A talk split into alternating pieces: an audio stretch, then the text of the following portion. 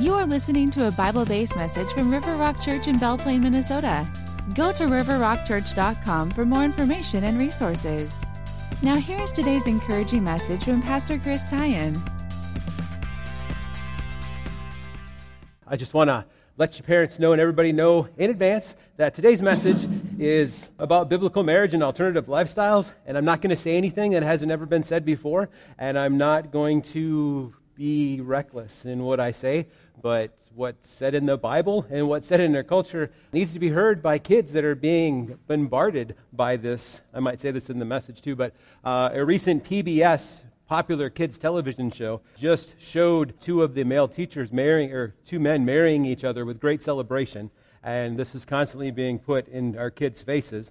So I want to take the position that society might call one thing marriage, but the church calls uh, what God has ordained biblical marriage. Christian marriage is different from what society says.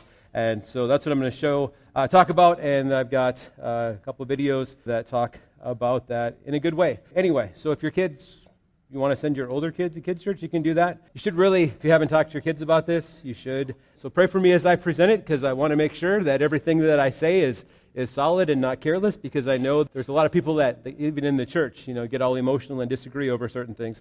I know that there's a lot of churches that really want to grow and keep their thousands of people or tens of thousands of people, so they won't even preach this message. All right, so kids can have the kids' church, and after they are out the door, watch a brief video introduction about mar- marriage. Marriage. We actually made our son watch The Princess Bride just so he could be culturally relevant. He's like, I have to watch this? I'm like, yeah, there are sword fights and stuff. He's like, okay. In the beginning, God created man. And from his rib bone, which is connected to his arm, uh, never mind. from the rib bone, God created woman. Man saw her and said, How about them apples? Woman said, This apple? Then grabbed one from the tree and ate it. And crunch, just that fast, the honeymoon was over. So much for a first date. Dating's a walk in the park compared to marriage. While marriage does offer its walk through the park too, sometimes it seems more like a walk through a minefield. Ever since that bite into the apple, sin entered the world, and man and woman, well, they've had a rib, a, a bone to pick with each other. You left the toilet seat up again.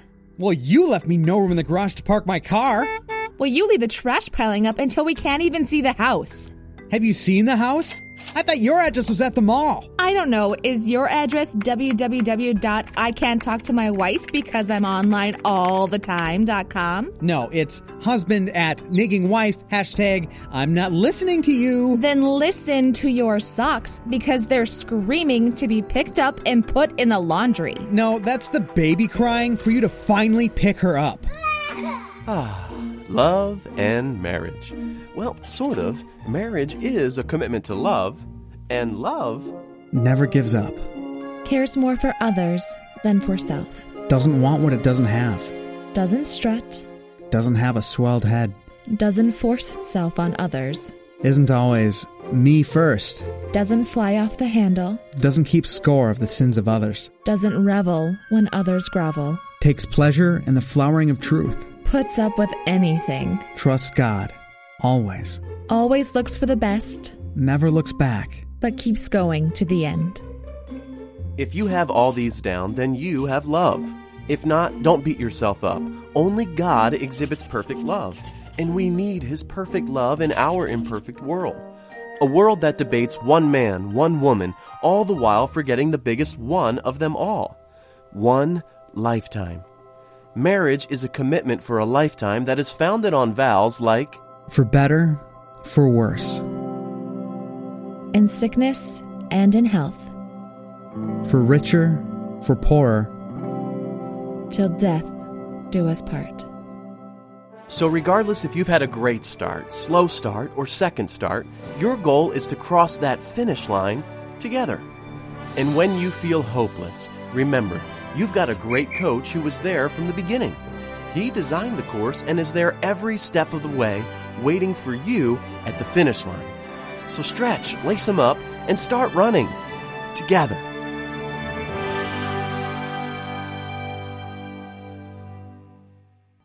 All right, so valuing biblical marriage and singleness. So, in our culture, our Supreme Court has made it possible for marriage to be redefined. So, God defined marriage when He brought Adam and Eve together between one man and one woman. And so, our society says, you know, marriage can be between a man and a man or a woman and a woman, and who knows what the future ramifications of that are. But we as Christians need to look at what the Bible says and love the people around us. So when we have people that we work with, or our family members, or neighbors or um, those people around that don't follow God's plan and they're in marriage, um, I qualify that in my head as well, you know, that's what society calls marriage, but it's not biblical marriage. It's not um, the marriage that God instituted, God ordained. So, me as a pastor, I tell people, I promote biblical marriage, I do biblical marriages. Uh, I don't do the others. So that's not anything on the menu. That's not what we as a church stand for. Um, our forefathers didn't stand for that. Uh, there are a ton of uh, churches just like us that are standing for b- biblical values. But the interesting thing is, is that we live in this post-Christian world, and we have to figure out how we're going to deal with it.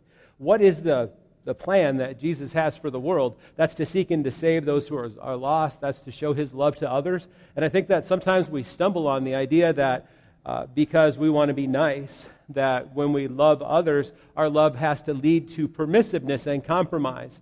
So uh, we're told, you know, that we need to uh, be accepting and endorse whatever someone else is doing, even if we don't agree with it, to uh, promote that, to be excited about that. But there's nowhere in the Bible that says that. And actually, we have enjoyed a time as a nation where Christianity was kind of the norm, and now it's becoming more and more that it's not the norm. And that was similar to the way that it was in 1 Corinthians when Paul was writing to the Corinthians. So uh, we've enjoyed that period in the past, and if we don't have it in the future, we still need to engage the culture. We still need to reach out to people in love. We still need to know that the gospel can change people, and no matter what situation they're in in life, that we need to reach out to them in love. So I really like this How to Find God New Testament. We give them out. We encourage you to give them out. And there's tons of notes in this How to Find God New Testament. And every now and then I take your note sheet and I print out what it says. All right, so there's this section that's on the back page, and it says, Does God approve of alternative, alternative lifestyles? So it mentions homosexuality, living together, promiscuity, um, and all these different things. And so this is God's standard. This is what God's word says. If you want to pursue godliness and do what's right in God's eyes, then you will look at what God says. Uh, we know that in the church and outside the church, there's people that are in all of these different situations. And uh, there's people that are living together that aren't married. Um, actually, uh, outside of avoiding every appearance of evil, if you are living together but not intimate with each other, that could be okay, but it just seems strange. And it seems like there's a lot of temptation there to not um, follow God's will for that. But that's why the church is against living together, is because one, you're supposed to avoid every appearance of evil, and two, you're not supposed to be intimate before you're married. And me as a pastor, when I do pre marriage counseling, one of the questions we ask is, you know, are you being intimate together? Because we want to make sure that you're in love, so you're committed to each other for a lifetime and not just enjoying each other's company in such a way that you're feeding off of each other. So, and it's a great thing to wait until after the marriage ceremony to uh, be intimate so, anyway, so that's on here. And if you fall on this list somewhere, you're welcome to worship with us. You're welcome to come here. But I think that as you grow in your relationship with Christ, you will want to do the Lord's will, and the Holy Spirit will convict you of certain things, and then you'll start to change and want to change, and you'll have a reason for it. You'll say, you know, God's word says, and therefore I need to change this. So real quick in 1 Corinthians chapter 7. Actually, in 1 Corinthians chapter 6, it starts talking about the need for marriage. And then in 1 Corinthians chapter 7, it's kind of like the marriage handbook. And the Apostle Paul, under the inspiration of the Holy Spirit, writes on marriage. And when we look at the Bible, we have to look at okay, what in the Old Testament was for all time and what was just for their time. What is God want us to do with that? And then when we look at the New Testament, do we trust that what Paul was writing was from the Holy Spirit. Um, 2 Timothy 3.16 says that Scripture is God-breathed and useful for teaching, rebuking, correcting, and training in righteousness. So, therefore, uh, we believe that what Paul wrote, he did under the inspiration of the Holy Spirit, and therefore, uh, when Jesus speaks, when Paul speaks, when Peter speaks in Scripture, that we should rightly apply that to our lives. So 1 Corinthians 7, I use the New Living Translation because I found it was the clearest on this. Uh, interspersed in this is also the New International Version. But Paul writes, 1 Corinthians chapter 7, Now regarding the question you asked in your letter, yes, it is good to abstain from sexual relations, but because there is so much sexual immorality, each man should have his own wife, and each woman should have her own husband. The husband should fulfill his wife's sexual needs, and the wife should fulfill her husband's needs. So God had a plan, and here when Paul writes about marriage, he's writing that this is a good thing. There are people in this culture that said, you know, marriage is full of trouble. Uh, marriage can be a distraction from doing God's will. Maybe we should just do away with marriage. And Paul is saying, no, if you can't uh, go through life without needing somebody in your life, if you're a man who definitely needs a woman, or if you're a woman who definitely needs a man, then you should marry. And then in a minute here, he'll say, but it's better if you don't. So, uh, and if you are, you should you should supply what each other needs, fulfill each other's needs, and it makes for a strong marriage. That doesn't mean that if there's some kind of dysfunction or problem or whatever, your marriage is over. It just means that you should be into each other, that you should provide for each other, that you should care for each other, that you should be exclusive, just the husband and the wife and nobody else for a lifetime. I keep reading these people that say marriage is forever. It's like, no, it's not marriage isn't forever. I mean, I'll probably be the best friend with my wife for the rest of my eternity. But when you die in this life, your marriage covenant is over. So you can, I'm sure, you know, be friends or whatever at eternity. But you are making a commitment in a standard marriage ceremony to be faithful to each other until death do you part. So if your husband or wife dies, then um, you are, if you want, you're free to remarry again, though it might be better if you don't. Um, anyway, 1 Corinthians 7 4. The wife gives authority over her body to her husband, and the husband gives authority over his body to his wife. Do not deprive each other unless you both agree to refrain from intimacy for a limited time so you can give yourselves more completely to prayer. Afterward, you should come together again so that Satan won't be able to tempt you because of your lack of self control. I say this as a concession, not as a command. I wish everyone were single just as I am, yet each person has a special gift from God one of one kind or another. So Paul is promoting being single, being able to do more of God's will, being able to have more time and to be less distracted.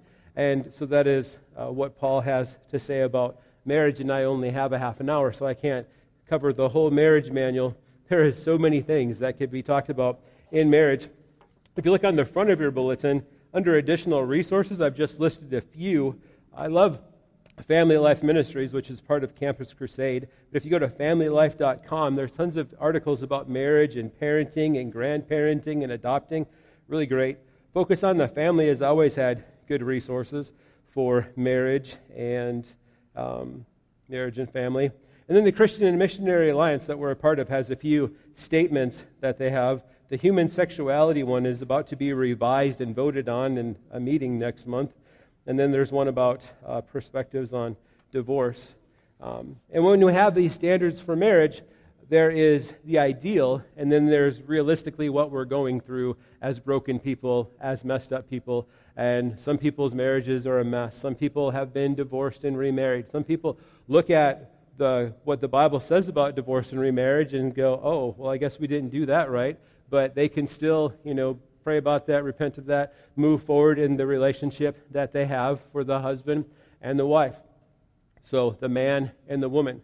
So I've done a ton of research over, you know, the last couple of weeks on this. There's this great app I found for my phone. I've used it for a while. It's called Pocket. Whenever you find a good article and you don't want to lose it, you can just send it to Pocket. And now I just realized that Pocket will actually read those articles to you, which is pretty awesome. But I've just been saving a lot of art, a lot of articles.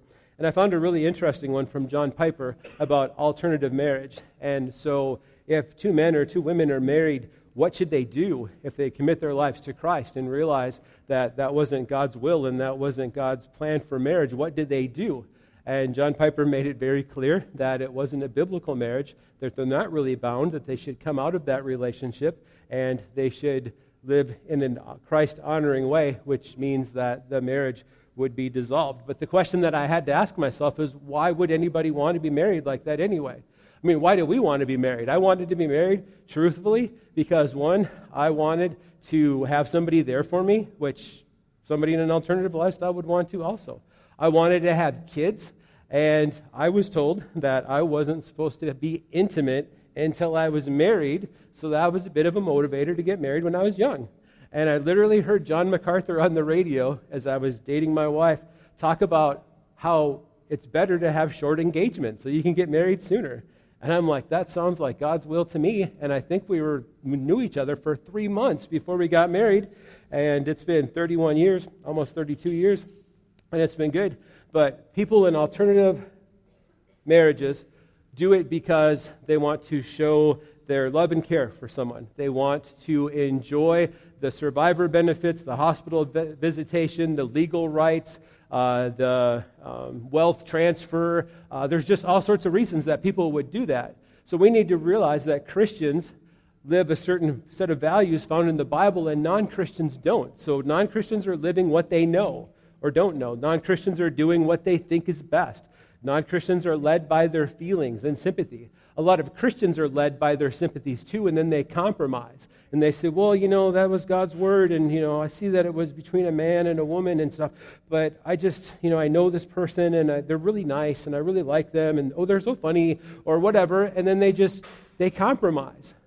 But we can still show them love and still show them care, but yet still have our standards and ideals and say, well, you know, God's word really says, um, and this is the way that God intended it. Many times people will, in the course of their life, as they make bad choices, uh, start to experience remorse, regret, difficulty, a lack of God's blessing in their life, and they'll be asking, what, What's wrong here? What's, what's going on?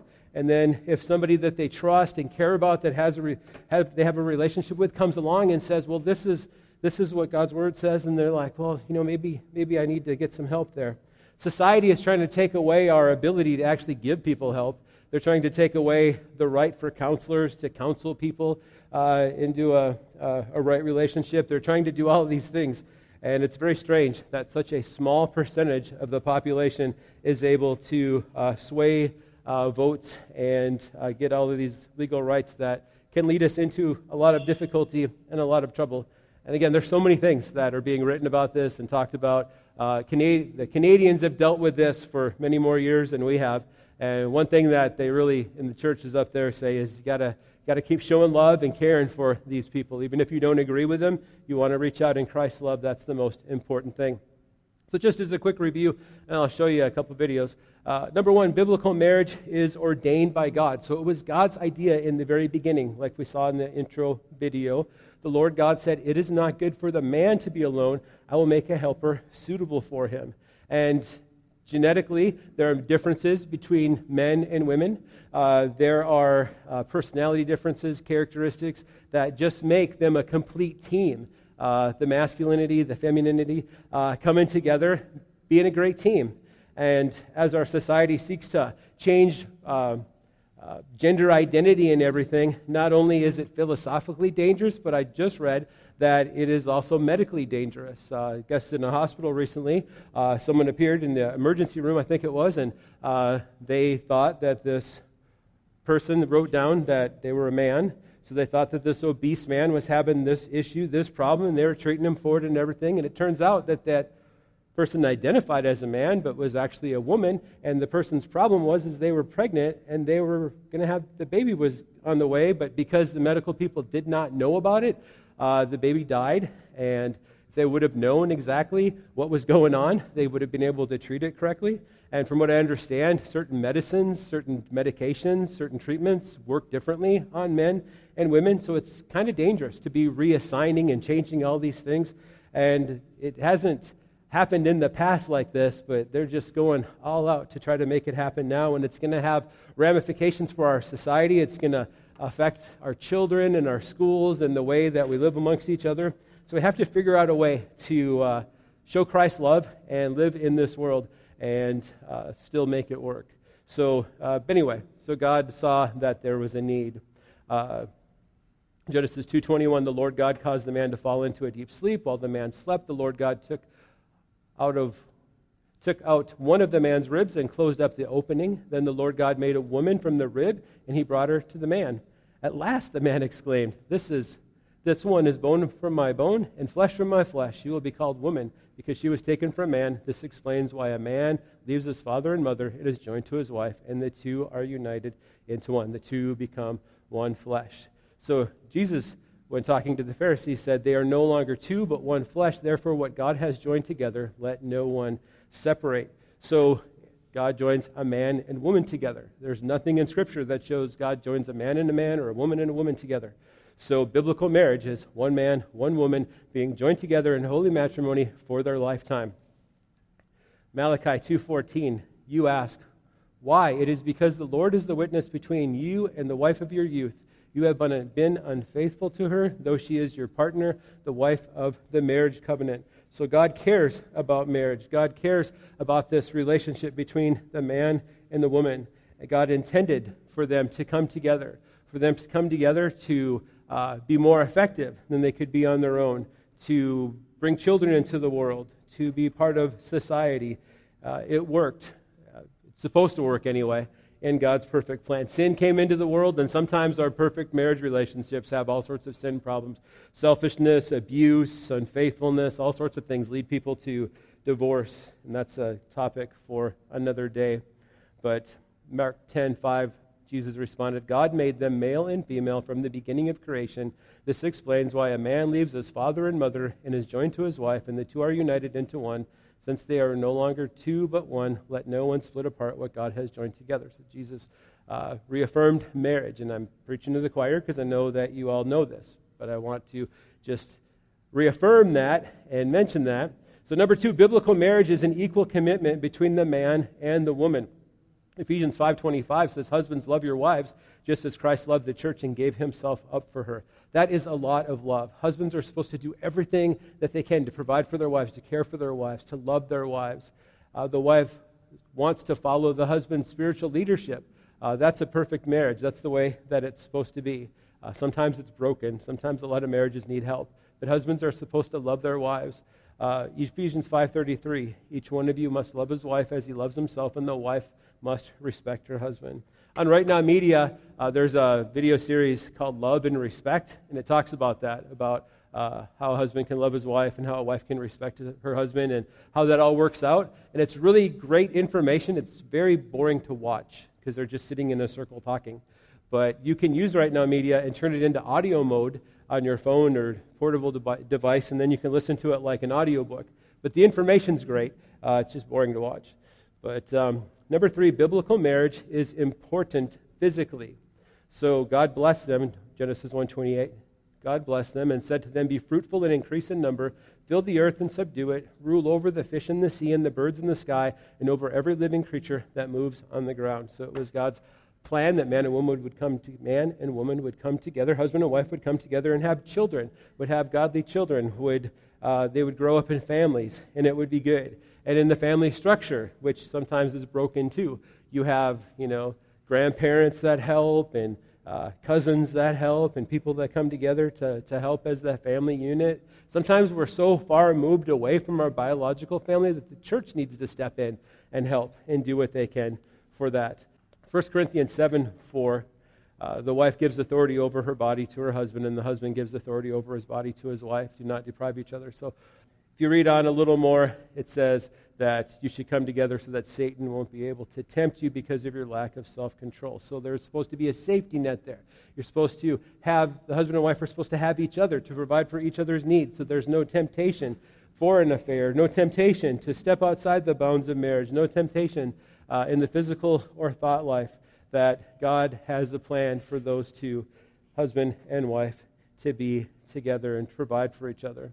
The Bible also talks about a different kind of desire, shameful desires in Romans 1:24. So God abandoned them to do whatever shameful things their hearts desired. As a result, they did vile and degrading things with each other's bodies. They traded the truth about God for a lie, so they worshiped and served the things God created instead of the Creator Himself, who is worthy of eternal praise. Amen. That is why God abandoned them to their shameful desires. Even the women turned against the, against the natural way to have sex and instead indulged in sex with each other. And the men, instead of having normal sexual relationships with women, relations with women, burned with lust for each other, men did shameful things with other men. So, here, as many parts of the Old Testament too are saying that God doesn't approve of this. This wasn't God's original design. This isn't a good thing. And no matter what they do, it's not going to make it right. There's no way to turn the shameful desire into a godly thing, into a right thing, no matter what they think or what they do. And I can name or show you commentaries from people I don't agree with that say, oh, that doesn't mean what you think it means. No, that meant that there was this cultural God back in Roman times, and they weren't supposed to pursue that. So, but that doesn't, that's not really saying anything about gay people or lesbian people. Or, that's not what that means at all. And on everything that you stand on in the Bible, everything you believe, there's somebody out there that's going to come alongside and say, oh, that's not what that means. 2 Timothy 4 3. For a time is coming when people will no longer listen to sound and wholesome teaching. They will follow their own desires and will look for teachers who will tell them whatever their itching ears want to hear. And just about for everything that you stand on and believe, there's somebody out there saying, oh, that's not what that means. Oh, the Bible's really old. Oh, there's errors in the Bible. Uh, look at the Bible, uh, what is it, Handbook of Bible Difficulties, and it explains why sometimes it appears that uh, there's errors. But, I mean, look at the Bible's effectiveness over thousands of years in people's lives and how it's changing people's lives, how people are coming into uh, life changing relationships with Jesus Christ through the Bible. The Bible is powerful and effective. And sometimes when you have questions or wonder, what exactly does this mean? Uh, you can often find the answer. There are some passages where we don't really even know what it means. Uh, you know, there's just lots of um, questions. No one has, no one knows for sure. There's lots of arguments over things. But it's very clear that God created marriage to be between a man and a woman, and that's the foundation of our society. Biblical marriage is important spiritually. Number four, biblical marriage is important spiritually. So Malachi 2:15, has not the one God made you? You belong to him in body and spirit. And what does the one God seek? Godly offspring. So be on your guard and do not be unfaithful to the wife of your youth. So you grow together, hopefully, a husband and wife grow together in Christ. They pray together. They raise godly children. They get involved in the church. They get involved uh, in sharing their faith with others. It's a physical union and it's a spiritual union, and hopefully, you're both growing in Christ in a Christian relationship. That's why it's best. That's why you shouldn't uh, marry a non Christian. If you do, you should stay in that marriage as long as they'll have you. But um, marriage, marriage is a spiritual thing. Uh, 1 Corinthians 7:14 for the unbelieving husband has been sanctified through his wife and the unbelieving wife has been sanctified through her believing husband.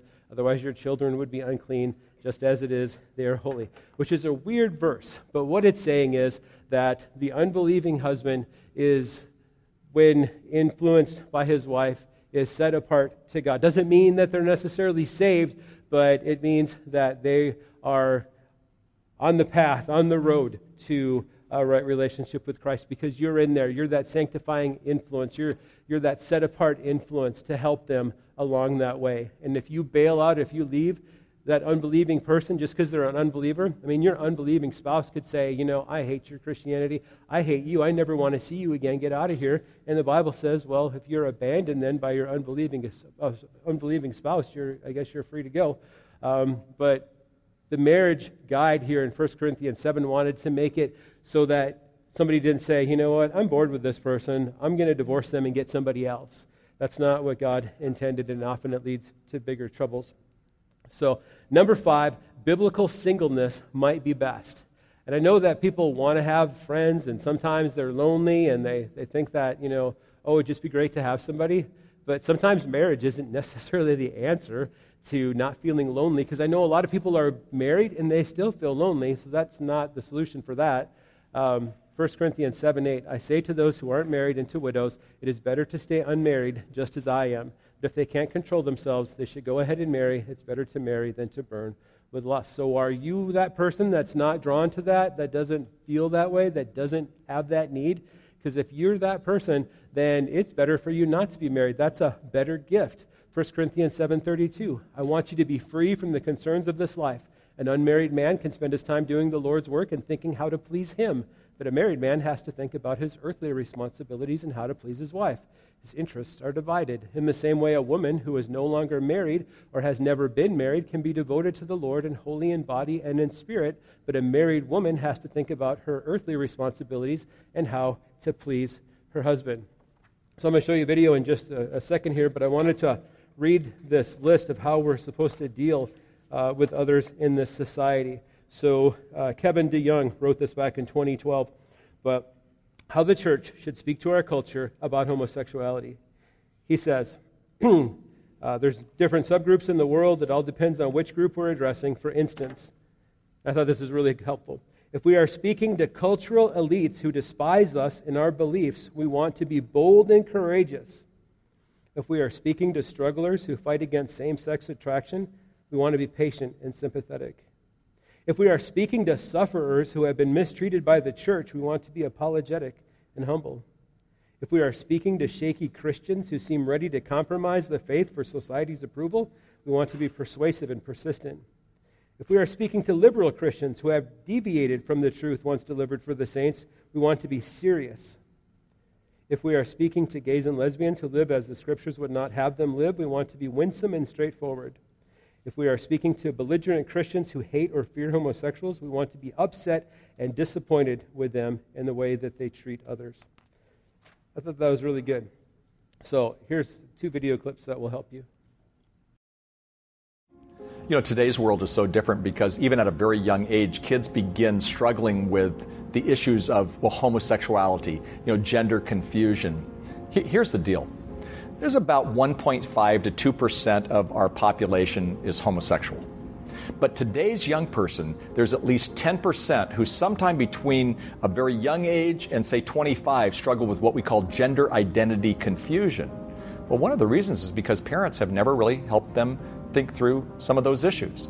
And frankly, we're not going to help them think through the issues if we just preach and lecture at them. Today's young person needs us to talk and listen. You know, listening is the language of love. And then unashamedly give them a biblical answer to their sexuality. But a lot of the kids are confused today. And I think their confusion is partly our fault. I don't know that we've done a good job in the church, and I know we haven't done a good job at home. And from the media, they're getting so many different, you know, uh, angles and so many different philosophies. So, in the family, investigate it, talk about it, talk, talk, talk, and then again, look at what the scripture has to say. It's not always going to be quote unquote politically correct, but we're trying to teach our kids to have biblical values with this subject.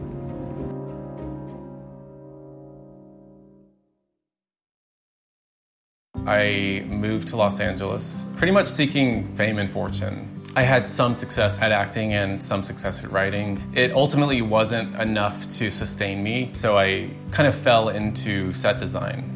And um, that's what I do now for a while it was fulfilling, but I always felt it wasn't enough. Like I wanted to do, I wanted to be kind of bigger and do bigger things. And I wanted to be the photographer instead of the set designer. And like I wanted my name to be bigger on the magazine or whatever. I felt like I was just constantly striving to do something that people would recognize and to make my mark and to get affirmation and my peers were all super successful in Hollywood, and so I wanted, I always was striving to kind of keep up with them. I just felt if I got that, then that would fulfill me, and that would fill that void in me. I also pursued relationships with guys, and I pursued those to fill that void as well. I always thought with, with each guy, I thought, okay, this is going to be the one. This is going to be the person that saves me, and makes me happy and this is like going to give me meaning in life and purpose and of course they all failed. All the things that i was pursuing were not filling me where they weren't fulfilling anything. I never thought about god. I just kind of thought it, this is god is a fairy tale. It's all a fairy tale and it's not real i was at a coffee shop in los angeles and i saw a group of people reading bibles it kind of piqued my interest, and I was with a friend, and um, everyone got up and left except this one person. and we turned around and started chatting with him. He explained his faith and the gospel really well to me. This person I met at this coffee shop invited me to his church. I had no idea what I was getting into, and I walked into this church and I sat down and Pastor Tim started preaching on Romans 7. And I just remember um, being blown away by everything he was saying. I was just, I remember thinking that every word was truth. It was kind of a Saul to Paul conversion. Like I just, God just revealed Jesus was real, the Bible was real, heaven was real, the resurrection was real, everything was real. I just, in that moment, I knew everything was absolutely truth. And I, I just, I just remember that day just being so filled with, I mean, so many emotions, but one just like was I know the meaning of life now. Like, this is crazy. Like, I know the meaning of life, and I can't believe it. Like, everyone's pursuing the meaning of life, and I know it. I was actually working on a shoot, so I went immediately on Monday back to work. I was so full of joy that I just told everyone on the sh- on every shoot I was working on. I was like, I just met Jesus Christ, and it's he's real, and it's amazing, and I'm a Christian. And a lot of people were very surprised. I suddenly saw set design as just a total blessing because I'm on different sets like every week. I'm exposed to a lot of different people, and I just find that it's it's a, just a great it's just a great place to to share the gospel. When I talk to people who struggle with homosexuality and I share the gospel with them, it can be difficult. But what I find is interesting is they can never say you haven't been in my shoes because I've been in their shoes and I'm like, yeah, I know. I know exactly what you are thinking and what you feel because I was in the exact same situation. Like, I thought that being gay was absolutely who I was. Like, from the core of my being, I believed that who, that's who I was. And then after my conversion, my identity just completely changed, and my identity was in Christ. I don't care if I never get to be in a relationship again with someone on this earth and have a romantic relationship and be with another person. Like, I have a relationship with the king of the universe, and nothing compares to that. And so I don't, I don't ever feel that it's unfair. I don't feel like I'm being kind of cheated out of something. I just feel absolutely the opposite. I feel like it's it's amazing grace that I get to know the God of the universe and have a relationship with Him.